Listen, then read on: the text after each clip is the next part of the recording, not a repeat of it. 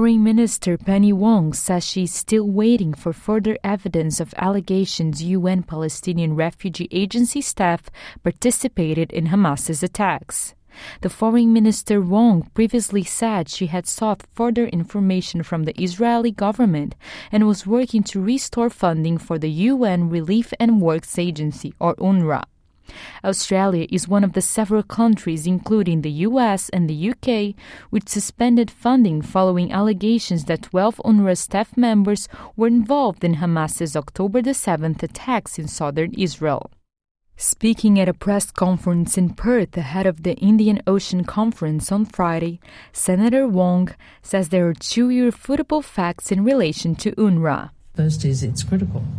It's the only organisation that has the infrastructure and personnel to provide assistance into a region uh, uh, which is experiencing a, a devastating humanitarian crisis in, in, the midst of this conflict.